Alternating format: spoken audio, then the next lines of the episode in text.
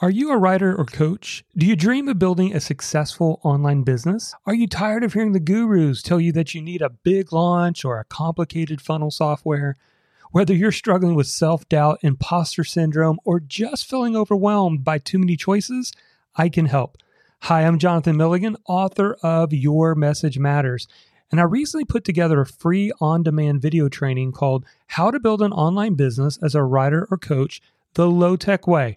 Inside, you'll discover the low tech system that 30xed my online business. Just go to freetrainingvideo.net to get started. Again, that's freetrainingvideo.net. Welcome to the Blogging Your Passion podcast. Here are your hosts, Jonathan Milligan and Bob Lotich. All right, welcome to another episode of the Blogging Your Passion podcast. Today, I'm excited to have Jeff Goins from GoinsWriter.com. Welcome, Jeff. Hey, Jonathan. Great to be with you. Great. For those of you who are not familiar with Jeff, uh, Jeff's a best-selling author, writer, blogger. Uh, a few of his works include "You Are a Writer," so start acting like one. Uh, actually, Jeff, I had it on the Kindle, and I think I highlighted the whole thing. To be honest with you, I don't, I don't, I think there just kind of there's diminishing returns when you highlight too much. Yeah. But uh, but I enjoyed the book. And he's actually also got a more recent book, Wrecked When a Broken World Slams into Your Comfortable Life. Um, he's also recently made the switch to full time blogger and writer, and that's actually the focus on the topic today. Is we're going to be talking about how I became a full time writer from Jeff Goins' perspective. Uh, if you guys want to check out the blog post, you can go to goinswriter.com forward slash full dash time and check it out and read it yourself. So we're just going to kind of work through um, this blog post. I added a few questions in there for you, Jeff. Um, just really appreciate your time and being here today. Yeah, uh, I'm delighted to uh, to be here and to share a little bit of my story with uh, your listeners. Great. Well, you mentioned step one, and I know you talk about this a lot, and I'm sure this is probably where a lot of people have the most challenging time is step one is turn pro. And I really see this as, and you can elaborate, but I see this as the mindset shift that a lot of people have to go through. I know for me, talking to a lot of uh, bloggers, uh, they struggle in this area, wondering if if they have anything of value to add or anything like that. And so, my first question to you would be, why do you think many people fail to start in the first place? Whether it's starting a blog, writing a book. Why did they fail to start? Yeah, I've been thinking about this a lot. I, I, I blogged about this topic uh, recently, and, and somebody uh, commented and, and said that um, it's not so much you know failure to start as it's failure to commit. And I think that's true. I mean, I think that uh, you know I've been saying that for a long time. Hey, you just need to start. Um, the hardest part is starting, and I do think that's true. But I think um, a lot of people who endeavor to um, do anything, be a writer, um, you know, become an entrepreneur, do something that requires a lot of risk, even just changing vocations or, or trying to, um, you know, take it up a notch, or you know, just moving your life priorities and values around in some way that can be um, hard and scary to do. I don't think it's failure to start. I mean, I think that a, a lot of people feel like they are starting, but they're not finishing. Um, but I would say that what m- most people consider starting, I really think of as like a false start. And so, um, you know, uh, I, I didn't fail to start blogging. You know, I didn't fail to start writing. Um, in fact, I was doing a lot of that. I, I think I started at least nine other blogs um, over the course of about five years before I started uh, GoinsWriter.com, and, and really saw no significant results whatsoever in terms of readers response e- even you know my own personal feelings about it. And the uh, reason for that what wasn't because i hadn't started it was because i hadn't really committed to following through on this. And i think that this is true for most dreams that we have um, we're afraid not just to start, but to fully commit to the dream, to the endeavor, because then if it fails, I mean, if we go all out and it fails, then what does that say about us? You know, I mean, it says that we're failures. Whereas if we don't really completely try and we fail, well, you know, oh well, I wasn't really that serious about it anyway. And so, um, yeah, I mean, I think starting is hard, uh, but I think a lot of people feel like they are starting, but what they're not doing is they're not committing. And I saw significant uh, results pretty quickly when I decided to commit to the path of becoming a writer, and that meant um, not committing to a lot of other things that were um, distracting me, so that I could focus on on this this pursuit. In addition to everything that else that was going on in my life, and I still had a full time job. Uh, I was married. I had you know responsibilities uh, outside of, of writing, but um, you know, but a lot of other hobbies and side passions and fun little things I did on the side really took a back burner for a season because I was tired of starting and stopping, and I wanted to follow through. And so I decided to really commit, and that's when I started to see a big difference. Yeah, that's awesome, and I think you're dead on. It reminds me of a um, illustration that I think impacted me a couple years ago, um, where this this trainer was trying to teach these wannabe trapeze artists uh, how to just fully commit. And one of them was having a lot of fear and anxiety over just going for it. And his advice to him was throw your heart over the bar and your re- the rest will follow. And I think a lot of times it echoes what you're saying about just fully committing and jumping in the game. So excellent. Well, that leads me to this second question. You talked about this a little bit, but many writers or bloggers don't think they measure up to everyone else. I hear this a lot. I hear people say, you know, I don't want to start blogging in my niche because there's already so many other good bloggers out there that are already talking about the topic. How do you overcome what some call that fear of not being good enough? Yeah, well, I don't. I mean, I say to that, join the crowd. You know, if you feel like you're not good enough, then congratulations, you're probably an artist. Um, you know, I like what Ira Glass has to say about this. Uh, he says if you um, are uh, creating crap, you know, you're creating work that you want to be good, but it's just not there, and you're constantly struggling with this feeling of I'm not good enough.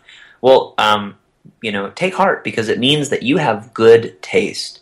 And um, when we all start out wherever we're starting from, um, there is this gap in between our skill and our taste. And uh, Ira Glass goes on to say, you know, just you got to do a lot of work in order for you to close that gap between um, what you, you know, what, what your taste is and what your ability to create is. And so, I mean, that's not a bad place to be. I think it's a good tension to have.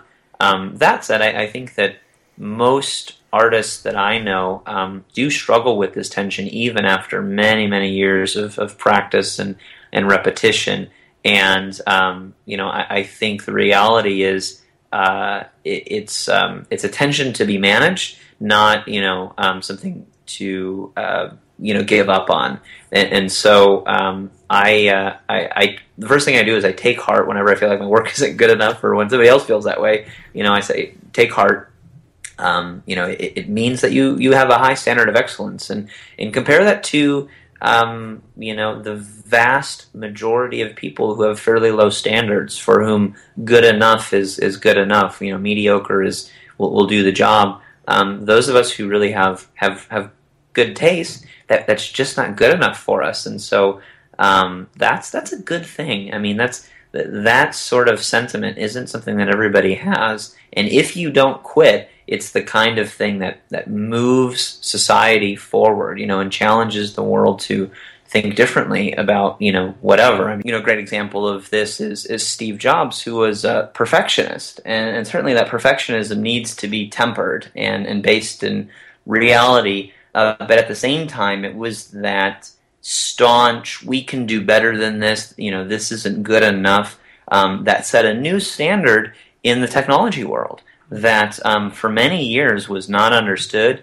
and um, you know frankly almost bankrupted Apple. Um, but now, uh, decades later, they're um, you know they're on the leading edge. They're one of the most profitable, uh, successful companies in the world. Um, you know, so uh, having high standards is, is not a bad thing, and I mean that's that is kind of the, the first thing to wrap your head around, you know, when you feel not good enough. The second part of that is, um, uh, uh, you know, I, I base it on this quote from Leonardo da Vinci where he says, uh, art is never finished, only abandoned. And so you have to understand that it, it is a part of the creative process that when you create something, it never feels completely done, never feels 100% excellent or good enough. You can always, you know, revise a chorus to a song or rewrite another draft of your novel um, or tweak that blog post, which, you know, mo- most bloggers are very familiar with going back and just tweaking a few things. Um, you can always tweak, you can always make it better, but there comes a point where you have to decide um, this this is good enough to share with the world. I'm going to ship it, or I'm going to abandon it. And and I think the really sad thing is when people let this tension get out of control. They don't manage the tension and they abandon their work instead of sharing it with the world. And sharing it is scary because you run the risk of somebody maybe thinking it's not good enough or it fails or people reject you. I mean, there's all kinds of scary things associated with it. Uh, so there's a risk there. But the riskier uh, choice, I think, is to not share it because you're risking, you know, the fact that this could change someone or something. It could move something forward in our culture or, or our world. And your choice to not share it because you're scared of getting rejected, um, you know that that to me is scary. There's a high cost associated with that, and I would um, I would rather risk being rejected than risk um, you know, not sharing something that could literally change a person's life. Yeah, and what you said right there, I think, was so powerful because if if our focus is on helping others and adding value to others, instead of wondering if we're going to be accepted or rejected, I think it's it's it's much easier for us to move ahead and ship things if if our desire and our heart's desire is to really help others and add value as opposed to just being focused on us.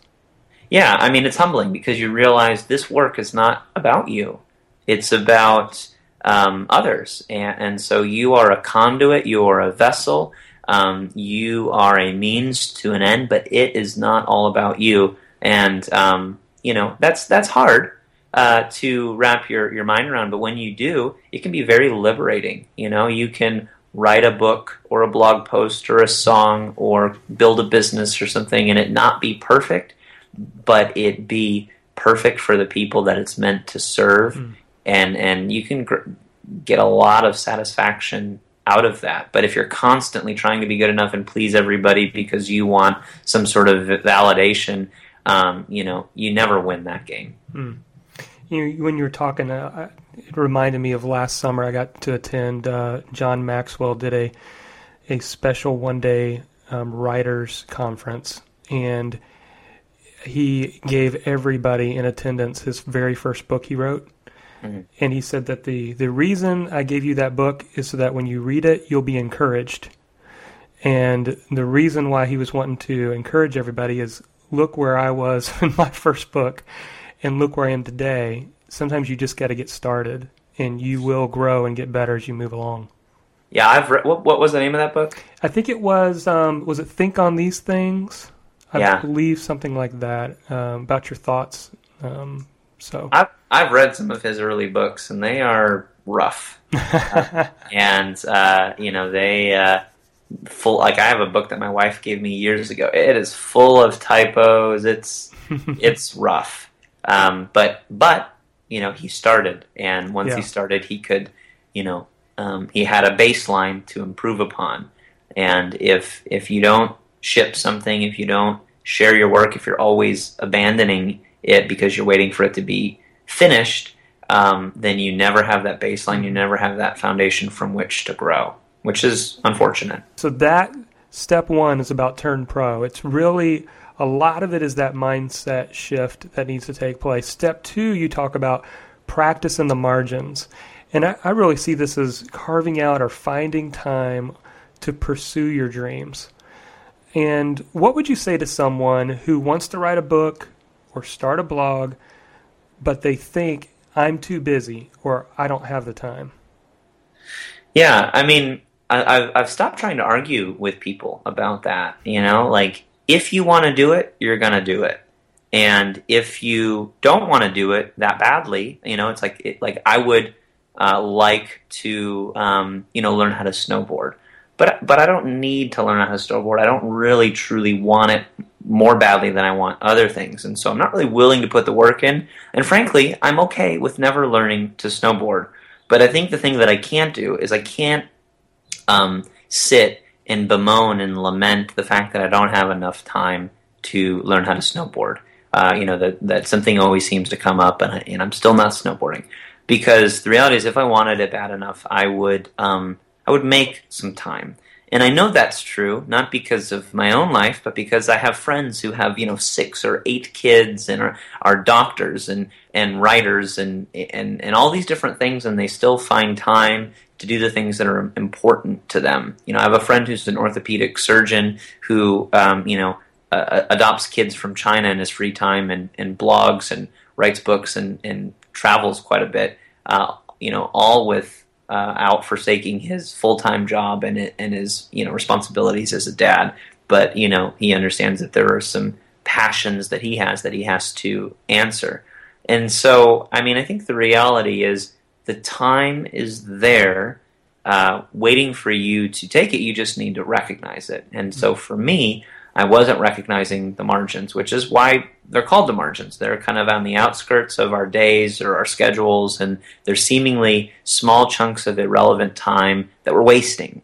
And I was wasting my time, you know, watching a 30 minute TV show or, you know, checking email for 15, 20 minutes, you know, just killing time because what could I possibly do of any value in that time?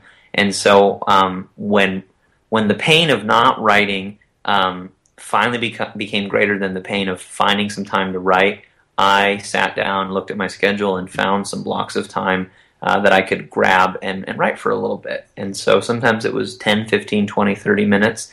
Other times it could be an hour or two. But the point for me was whenever I could, you know, get some repetitions in, um, I was going to do it. And so, uh, um, you know, I think that, that that's really um, what it takes is you have to be willing to find the time and and, and stop giving yourself excuses. Um, and, and, it's not to say that we're not busy. We're all busy. I, I, I get it. But you have to decide: is this that important to me? And if it's not, like, say it's not that important to me right now because you know I'm, I'm, a dad and a you know a, a, a school bus driver and whatever it is that you do. Like, here are all my responsibilities, and these are more important than writing. Um, and you know, uh, but if it, if that's not the case, or if you have you know uh, you have this desire to do this thing, whatever it might be, say it's writing, um, uh, be willing to have eyes to see the the little blocks of time. They're there waiting for you to grab a hold of, and you just may not have recognized them before. Hmm. As an example, for me, I was sleeping in every day to 7 a.m. And uh, I realized, you know, if I go to bed a little bit earlier, because I'm not spending a, you know, uh, uh, I'm not really doing anything productive from like 10 to 12 p.m. I'm I'm zoning out. I'm not even reading because if I'm reading, I'm falling asleep, and so I'm watching TV or, or catching a movie with my wife, and you know, I kind of chalk that up as quality time, but it wasn't really that quality of time, and so um, I decided to go to bed earlier um, and and wake up earlier. And I realized that I had a block of time that I wasn't using from five to seven a.m. every morning um, that could be used for writing. And you know, there's something magical about getting up early, or even staying up late. But for me, getting up early is much more significant because I'm up, I'm ready to go. Um, I can't say, "Oh, I'm going to go to bed and, and, do that tomorrow" because I'm up for the day. Um, very few people are calling me or emailing me or trying to distract me at 5 a.m. Mm-hmm. So it's a perfect time to do something that I, I might otherwise have the intention of doing throughout the day, but just not get to. And I started that myself. I, I guess it was probably about two years ago, and absolutely loved it. I mean, there's nothing more exciting than it being you know seven or eight o'clock, and you've already knocked out some of your bigger to dos. Uh, it just, oh yeah, it's just energizing it's like that that workout high or that runner's high you get when you do something at the beginning of the day and you know like calories are burning while you're just sitting at your desk you know because of you know that how you know amazing metabolisms work, and I don't completely understand it, but it's that it's that thing where you did something, you got up and worked early on in the day, and now you just get to live off of that high for the rest of the day. It's almost like I could slack off for the rest of the day, and I I still feel good. You know, one of the things I loved about this post also was right in this section, you talked about the value of frequency over quantity and how, yeah. you know, the power of small, regular repetitions um, over necessarily having a volume of work or, or, space to work. Can you talk about, uh, I guess, for you, that, you know, the value of frequency over quantity? Yeah, so I mean, I think the more writers I talk to, more professional authors I talk to, the the more rare I realize that this um, uh, perspective is. Most writers that I talk to are pure artists, and and they need, um, you know, they need hours, big chunks of time to take a deep dive into their content and just kind of, you know, swim in in their you know fictional worlds or you know their characters or whatever it might be in order to you know get the story or the inspiration or whatever it is that they they feel like they're called to write. And um, I just don't relate to that. Uh, I, I get that. I understand that. There are times when you know writing for 30 minutes at a time is just not enough to, to get what you want down. But for those of us who are just starting or trying to make a, a habit of writing so that we can get better so that someday hopefully something that we write is actually worth reading. The best thing to do is just find a little bit of time to do it every day. And i think that we see that this is true in um, uh, you know in, in exercise that it's better to, to exercise more frequently um, in, in shorter amounts than it is to you know spend three hours you know once a week lifting weights or running or whatever um, you know that is basically if that's all that you do i mean your body's not really going to um, uh, uh, build much muscle or burn much fat um, because it's just it's too much concentrated effort into um, a single amount of time that it doesn't uh, it doesn't it's not natural. It's not natural for you to, to overexert yourself all at once and then not do it for you know five or ten days at, you know later um, so same thing's true with writing. It is um, better to just write a little bit every day than it is to sit down and you know write a whole bunch. And what I found was I was actually able to create more content doing it this way. You know, I used to write once every week or every other week, and I would write something like three thousand words. You know, a lot of content. Um, but I would only write when I felt inspired and, and all the conditions had to be right. And I'd write something that felt, you know, genius and then I wouldn't revisit it for a month or so later and then I would hate it and I would throw it away and, and you know, go back to the beginning. Whereas um, uh, when I started writing about 300 words a day, every day for a year, I found um, that I got better. You know, every day I got a little bit better.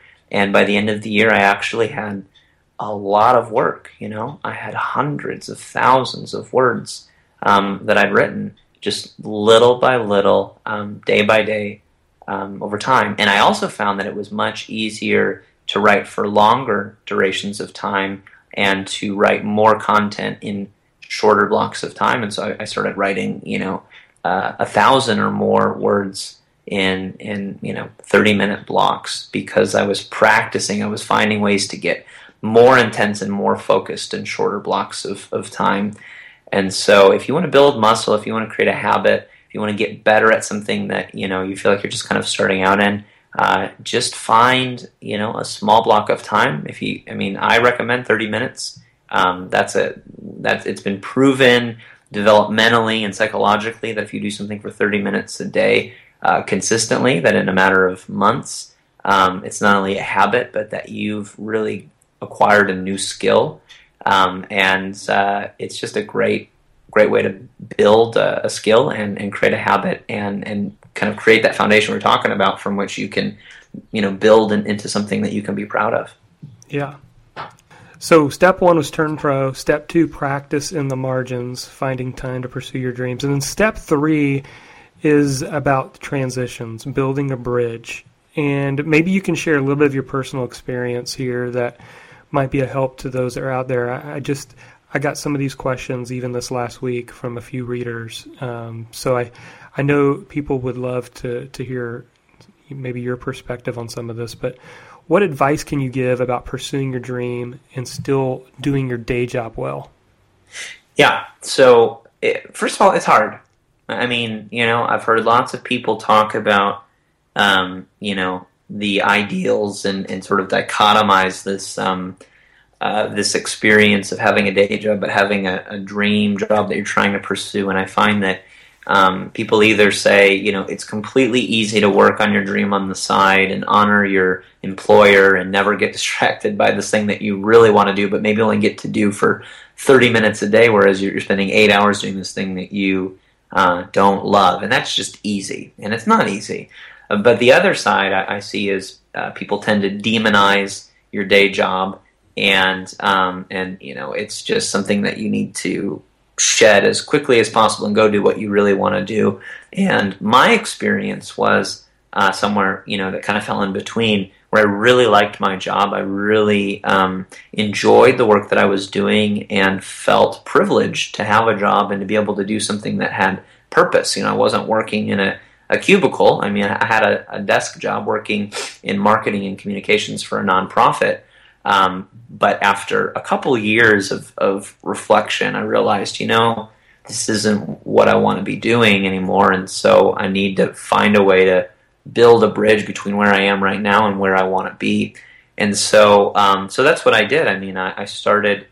I, uh, first thing I did was I looked for an opportunity at my current employer to to do more writing. And when I talked to my boss, he gave me some opportunities to edit, you know, to help him work on a book and to do some things do some side writing projects. But when I when I saw the opportunities that were available, I realized, you know, what I really want to do. There's not a place for that here. There's not a there's not an outlet for me to um, apply this skill um, that I that I have that I, that I'm wanting to build um, in a way that leaves me f- completely satisfied. So you know, the first thing that I think is, is good to do is, you know, is there a place where I can do this at my current job or even just get a little bit of practice? And so that's what I did. I did find some opportunities, but I, in pursuing those opportunities, I realized what I really want to do is I want to be a full time self employed writer. You know, and with all the risks that are associated with that, that's what I want to do.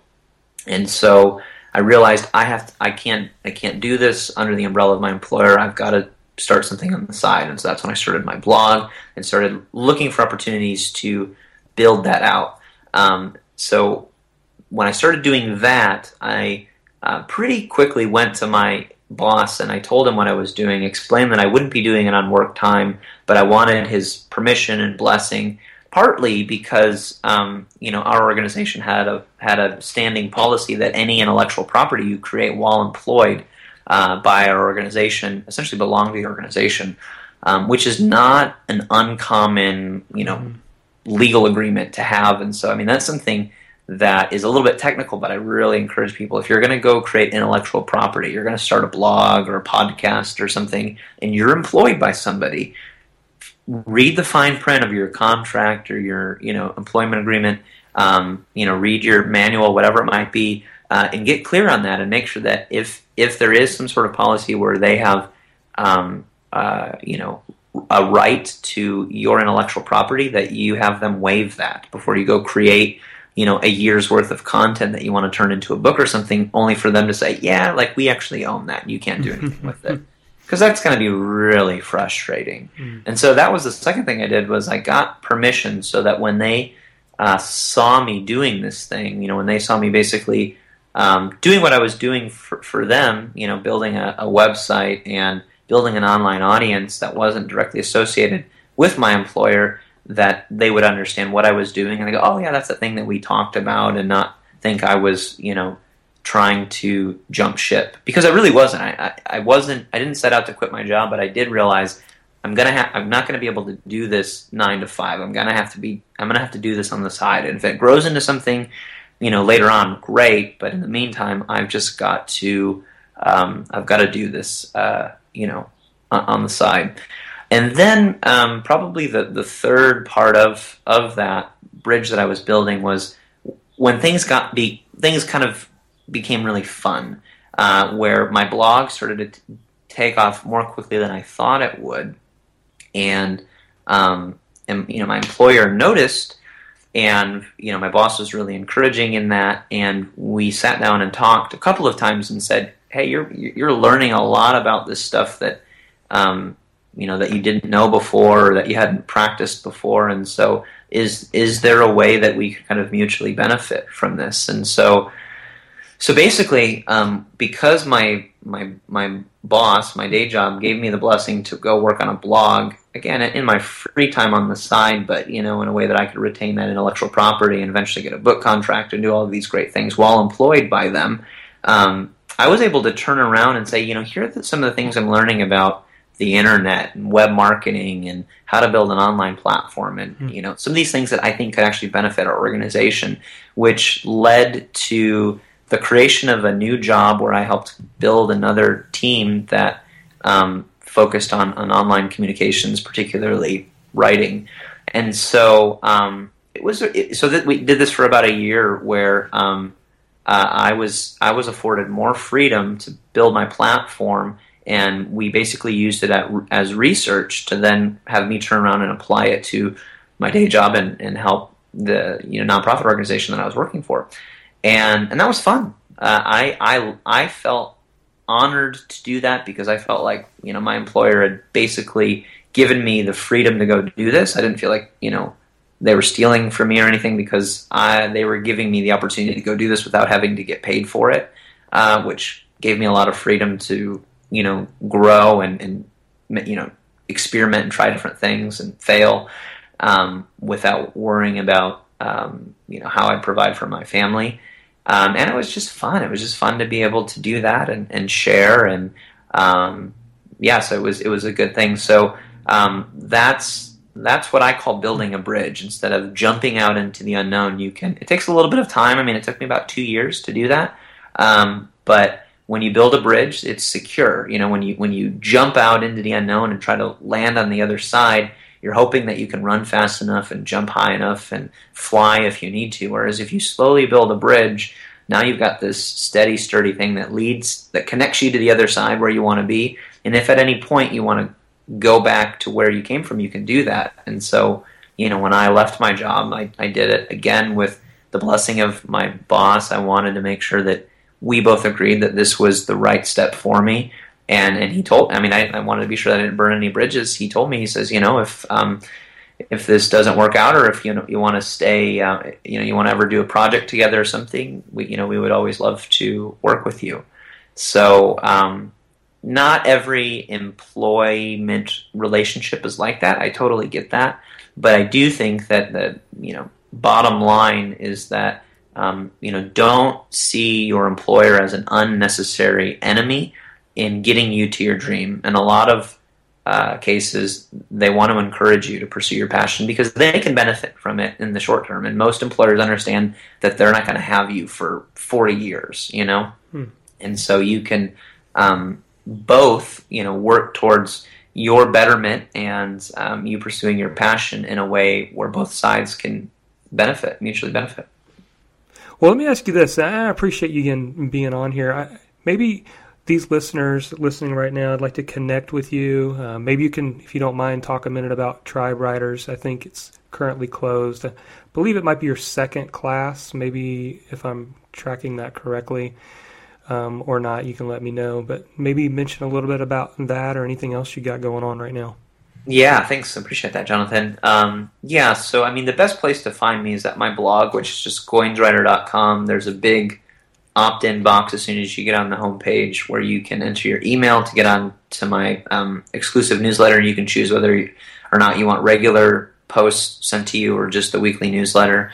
Um, but so that's the best way to, to connect with me. I, I try to be very generous towards my um, my tribe of, of subscribers and um, you know only send helpful, useful information.